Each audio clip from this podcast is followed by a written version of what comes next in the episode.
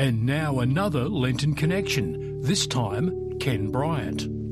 The exponential growth of display signage outside of churches, schools, and centres of public gathering has been a valuable addition to the life of communities. Recently, such a sign outside a diocesan Catholic school reminded all that God is with us wherever we may be. As social beings, we humans long for connection and relationship.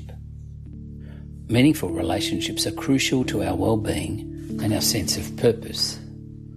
That the scourges of loneliness and disconnection, anathemas to the fullness of our humanity, became ever more prevalent in our community.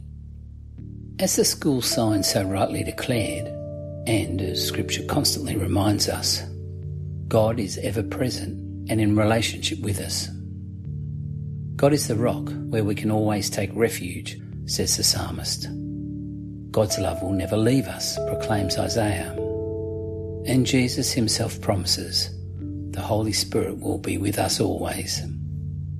In times of disconnection, of distress and brokenness, we can take comfort in this knowledge of our God who is with us always. This Lenten season, as we prepare to enter into the sacred mysteries of Holy Week, we are called to nurture and abide ever more deeply in this relationship of love with God. Our Lenten practices of prayer, fasting, and almsgiving all serve to forever strengthen this union. They deepen our capacity to enrich our relationships with our neighbours and loved ones and to open our hearts to restoring our world. So strengthened, we can be the living signpost to others, the prophets to our world, encouraging and enabling all to remember to reach out and reclaim their relationship with each other and with our God. Let us pray.